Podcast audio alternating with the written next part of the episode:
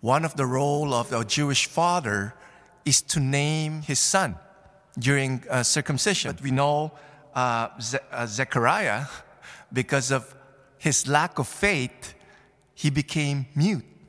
He couldn't speak, right? So the people during the circumcision turned to, to Elizabeth to name uh, the child. But it's not the role of the mother, it's the role of the father.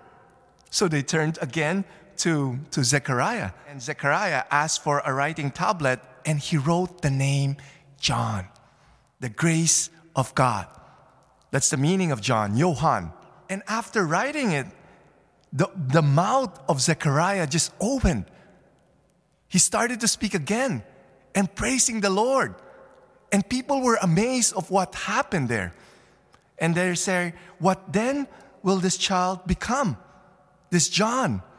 For indeed, the hand of the Lord was with him. And I shared in one of my homily, I said, John is not just one of the prophets, he is more than a prophet because he is acting as the best man in a wedding, right? As, as, as, as the, uh, because he was called to prepare the way. In Ma- Malachi, in our first reading today, it says, I am sending my messenger to prepare the way before me. That's the role of John the Baptist, to prepare the way. And he is the best man in a wedding. Jesus being the bridegroom, and we are the brides. Okay? And John the Baptist, you know, being the, the best man, he's the right hand man of the bridegroom. And he needs to do his role of preparing, preparing the bride for this wedding with the bridegroom. The priest, I I have different roles to do. I'm a priest, I'm a preacher, uh, I'm sometimes a guidance counselor.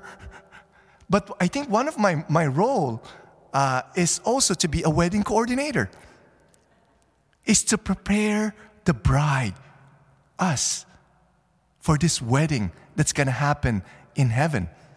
And I hope I'm doing my job well. I hope I'm preparing you. but this role of being a wedding coordinator is not just for priests.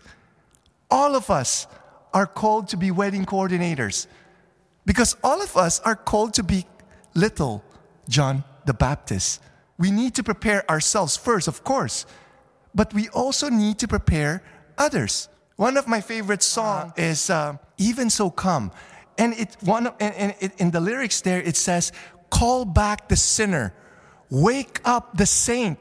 In every sinner, there's a saint sleeping there that needs to wake up, and that's our role to call back the sinner and wake up the saint. Whenever we bring people to an encounter with the Lord and they experience His love, they undergo conversion and they become a disciple of the Lord. How could we do that as a lay person?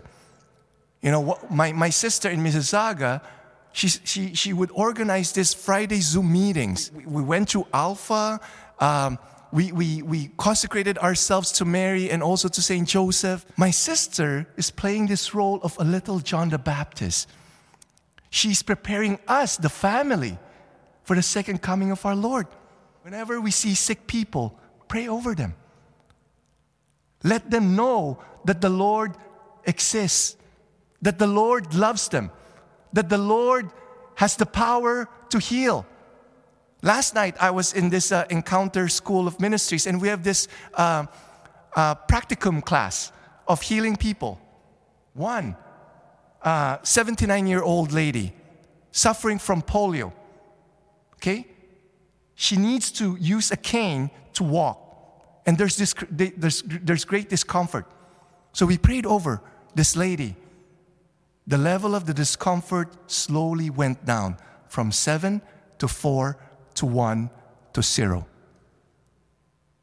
She started walking without any discomfort. She doesn't need to use a cane. There's one lady, seven years, suffering from rheumatoid arthritis, okay? Under medication to alleviate the pain. We started praying, okay? Again, the level of the pain, seven, it went down to four, to two, to zero. And she was amazed. You could see that uh, she was amazed. She said, I, I, I couldn't do this without any pain. But right now, no pain. Amazing. The Lord continues to heal even today. By sharing your testimony of what the Lord is doing in your life, you're preparing the way. Let's answer this call to become little John the Baptist. We really love our neighbors. We need to prepare them also for the second coming of our Lord.